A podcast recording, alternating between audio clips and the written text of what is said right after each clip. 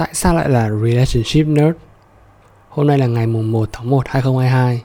Trong ngày này, người phương Tây chỉ chúc nhau đơn giản là Happy New Year, có nghĩa là năm mới hạnh phúc. Người ta chẳng mong cầu gì ở năm mới ngoài hạnh phúc. Theo một nghiên cứu dài hơi nhất trong lịch sử, kéo dài hơn 70 năm của trường đại học Harvard, người ta kết luận rằng một người hạnh phúc là một người có các mối quan hệ tốt. Hồi đi học, tôi thấy hình ảnh trái ngược giữa một người quảng giao, quan hệ rộng và một người mọt sách hay lùi thủ một mình. Giờ đây tôi muốn là người ở giữa hai con người đó.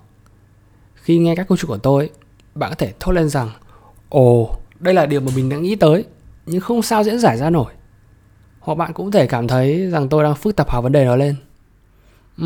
Sao cũng được. Còn với tôi, đây là một cái chủ đề mà tôi đã trăn trở nhiều năm nay. Đặc biệt là khi hiện tại tôi đang làm Relationship Manager tại Nest by AIA, thì tôi lại càng trăn trở hơn về chữ Relationship. Làm sao để tạo lập các mối quan hệ, duy trì và phát triển chúng.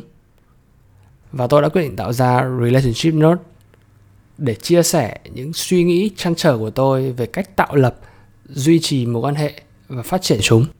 Tôi là Giang. Hẹn gặp bạn ở các nội dung tiếp theo nhé.